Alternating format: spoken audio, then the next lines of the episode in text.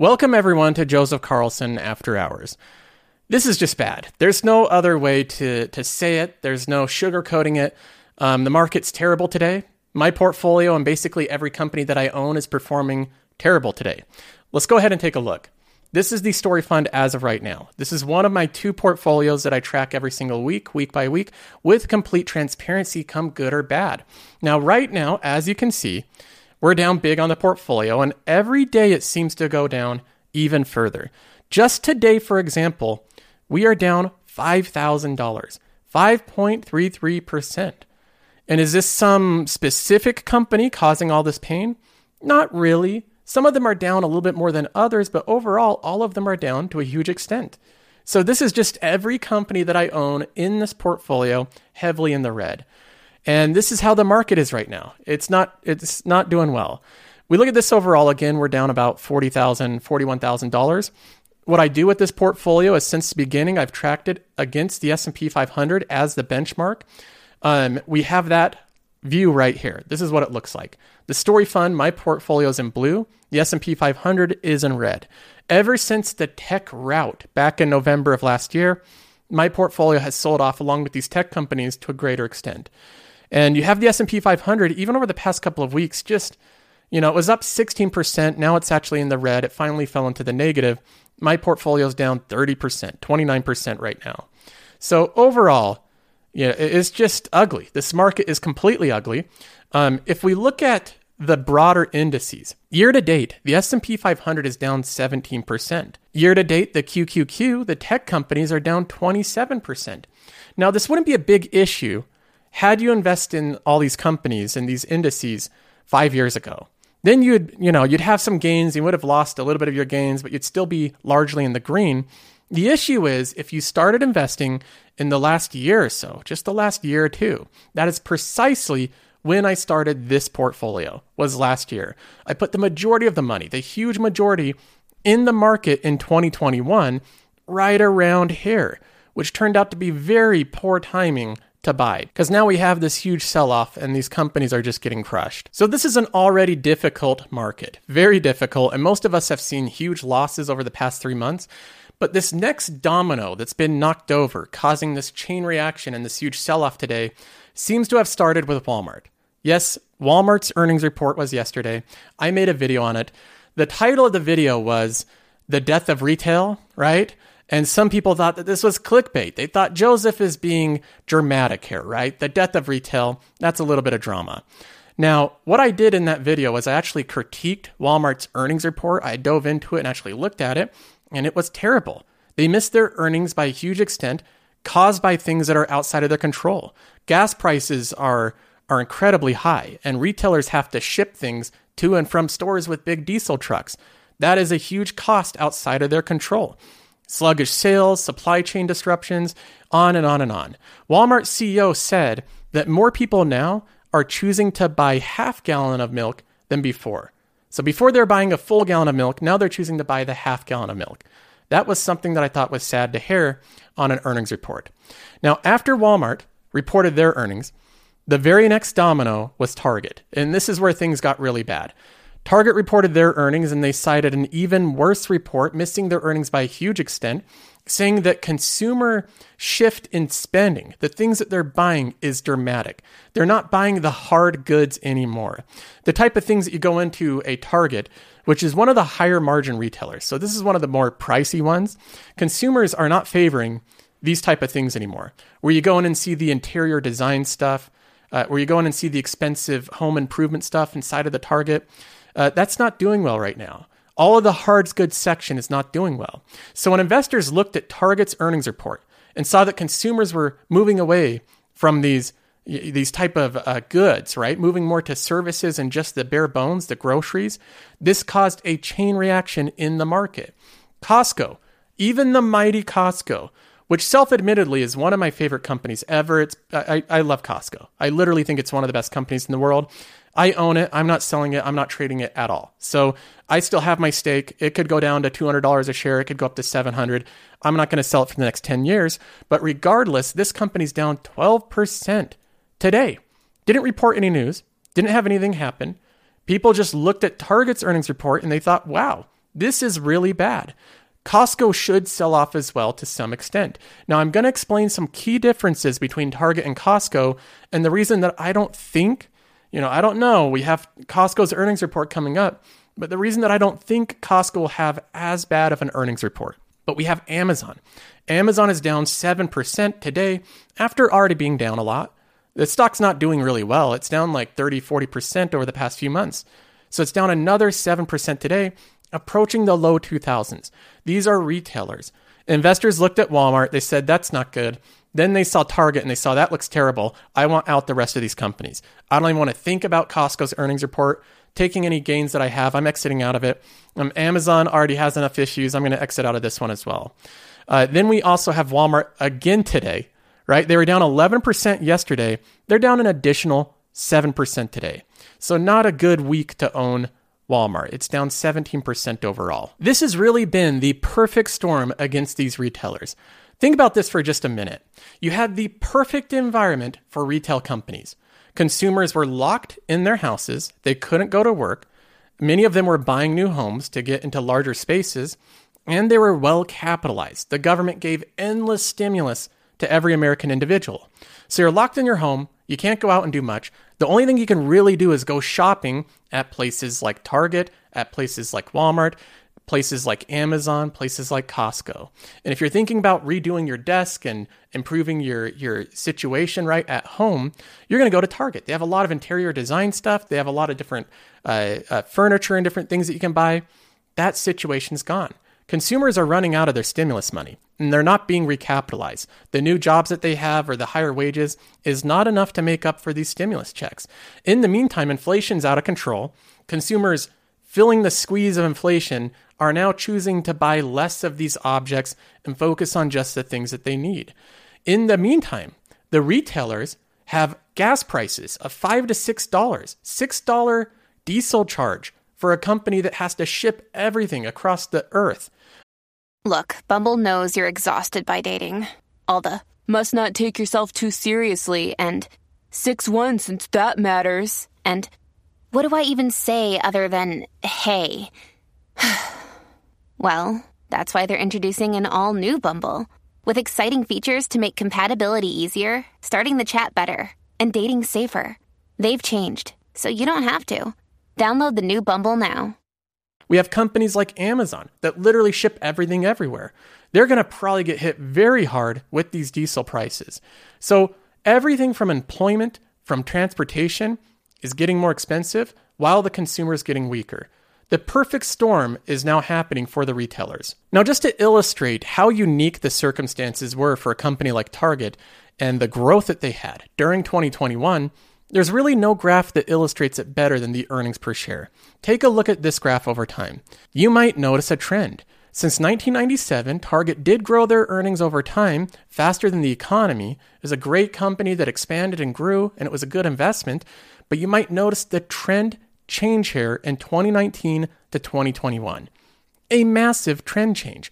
Target didn't just grow their earnings, they doubled it in one year. After running the business for 20 years, 20 plus years, one year, they suddenly double their earnings. Now, to me, that raises some red flags. I think, what happened and is it sustainable? The question, what happened, is like I mentioned, everybody got free money. They were stuck at home. They're redesigning their house and buying pictures and furniture and different things for their desk and different things that Target sells. And the question of is that sustainable was obviously no. Now, the earnings per share went from $1.69, $1.36 to $2.79 $3.64, almost $4 per share in one year, just a year later. We're getting earnings reports showing $3 plus per share per quarter. And in this most recent report, just today, analysts were expecting $3.07 of earnings per share, and they reported almost an entire dollar less back to $2.19. So the analysts were expecting another quarter just like the past six, just for this to continue on with no big reversion to the mean. Another quarter of $3, $3.19, just like last quarter. Then Target came out and reported $2.19, about two thirds of the way there, which is a huge reversion back to their long term mean, their long term trend. So what we're seeing here with Target is a massive reversion to the mean. Now, Target's still a great company, and this is no fault of the management. This is just a situation we're in. Higher fuel prices, higher employee costs, right? Higher wages to pay, higher expensive goods and services due to inflation, and a consumer that's running out of money. That's the situation right now. Now, Costco is also selling off along with Target. It's down 12.75%. Now, Costco is a unique company, even a unique retailer. The first thing that I'd say about this company is it trades at a massive premium. Even after today's sell off, I think the company is still an expensive company. And I say this being a big shareholder of the company. I have a big stake in it, I've owned it for a long time. I don't plan on trading it at all. So if it trades up or down or in between, I'm not going to be selling it. It's one of the companies, one of the very few that I've just decided I want to own for 10 years. I don't want to trade in and out of it. I, I just want to own it for 10 years and see what happens at the end because I have a feeling it's going to be worth a lot more at the end of 10 years. So that's kind of how I'm looking at Costco. But people that are more active with your investments, I've been telling to not buy Costco recently. It's been trading at a huge premium. The company, even after a 12% drop in price today, is still pretty expensive. It's above $400 a share. That's not really a cheap company. Still trades at a very high PE ratio. Now, there's a couple things unique about Costco when comparing it to Target. The first thing is, is that Costco is a membership model. It's not a company you can just walk into and buy anything and leave. So it is purely a membership model. You cannot get into the Costco warehouse without being a Costco member. The member has a high retention rate. Most people keep their membership year after year, and that's how they make the majority of their profits. So, one thing that I observe here is that Costco's earnings per share growth is much more gradual than Target's. It's not this massive doubling in earnings per share from one year to the next.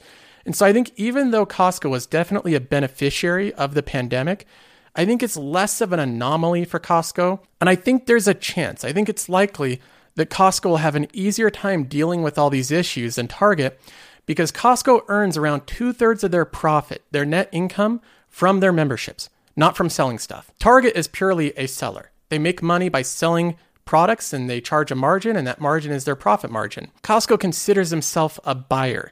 They try to buy things on behalf of their members.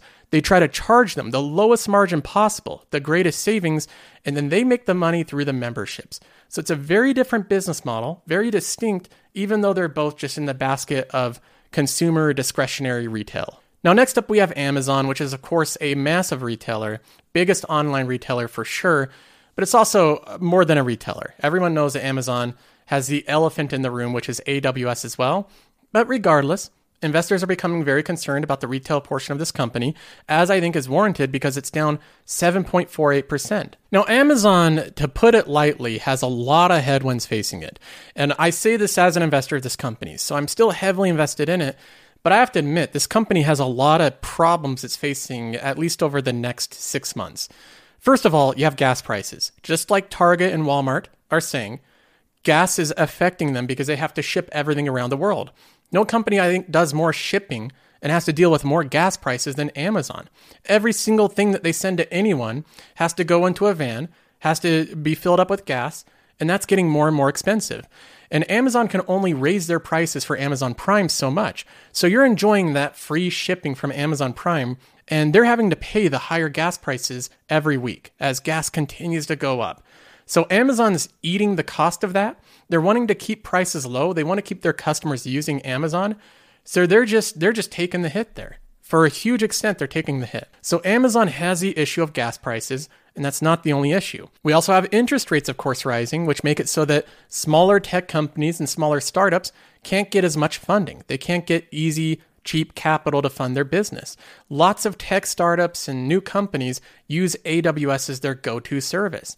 So Amazon relies on all these smaller tech companies hosting all their stuff on AWS, and that growth will probably be declined at least over the next year if interest rates go up a lot, if companies get less funding, if they're spending less on on different, you know, different cloud endeavors, that's going to affect Amazon as well. So overall, right now, I think that Amazon has a ton of issues it's facing. I think investors have reason to be concerned. At least over the next year, I do not expect their earnings reports to be stellar. If anything, I expect it to be underwhelming. Investors are pricing that in, they're getting ahead of it, and I think appropriately so. So I say this as a big long term Amazon uh, bull. I'm very bullish on the company on a long term time horizon. over the next couple of earnings reports, I do not expect it to be good. I expect them to say that that oil prices caused their shipping and logistics to have tons more expense than normal. I expect them to say that they had to invest in employees with rising wages. I expect them to say AWS growth is slowing down a bit as companies are trying to cut cut uh, expenses. You know, a lot of things that I think will be difficult over the next couple of quarters. Now, I'm going to continue holding the company. My time horizon is by the end of 2025, and hopefully gas prices won't be five and six dollars a gallon by that time. If that is the case, that's going to be a little bit unfortunate. Now, outside of Amazon and retail specifically, we also have a bunch of other companies in my portfolio that I have unique concerns about all of them. Google's a great company, trades at a low PE ratio, but I think we might see some of the same stuff we saw with kind of Home Depot and Lowe's and Target with Google. I think the company had a pretty unique circumstance in 2020 and in 2021. People spending lots of time at home watching YouTube, uh, lots of their their their ad business and their service and their their advertisement business doing really well because lots of companies have a lot of capital, they're paying a lot for the ads. I could see a reversion to the mean. That's why I haven't been piling money into Google right now. Microsoft, I'm probably the you know one of the most bullish on. This is a company I really am not concerned about. It trades at a premium, I think deservedly so. I think that the earnings of Microsoft are going to be much more reliable than the earnings of Google, Amazon, or even Apple. I think that Microsoft will likely have the most reliable earnings, and I think the company's undervalued right now. Because Microsoft is one of the rare companies that I don't think over earned over the past two years. It didn't have a uniquely amazing year. I think the company just has an incredibly powerful business model, powerful moat, and it will continue to grow its earnings on pace for the future. Netflix is definitely one of the companies in my portfolio. In fact, this one I would consider probably the most risky stock in my portfolio as of right now, even more risky than Alibaba. When I look at Netflix, the the risk in this company and this holding is incredibly high. I would not go into this one unless you're okay with an extreme amount of volatility. I haven't bought any of it, I haven't sold any of it since the last earnings report. I'm just holding on to my shares. We'll see how this does over the long term. So, so far, I have not sold a single share of Netflix, not sold one. And I plan on keeping it that way for at least the next year or so. I'll assess after their next earnings report. We'll see how bad of, of retention they had, how many subscribers they had, and the type of efforts that they're doing. There's lots of news on Netflix right now, like they're firing employees, they're cutting budget, they're doing lots of things that, in my opinion, are, are kind of good news, right? They're being more cautious about their cost structure and their spending. Seems like they're trying to to really hone in their content Hopefully, they can come out with some better content in the future. But um, overall, they still have a massive lead over other streaming services, and they're priced with very low expectations right now. So this is one that I'm going to hang on to. Alibaba's the next one. I likewise haven't sold any of this company. I continue to just hang on to it.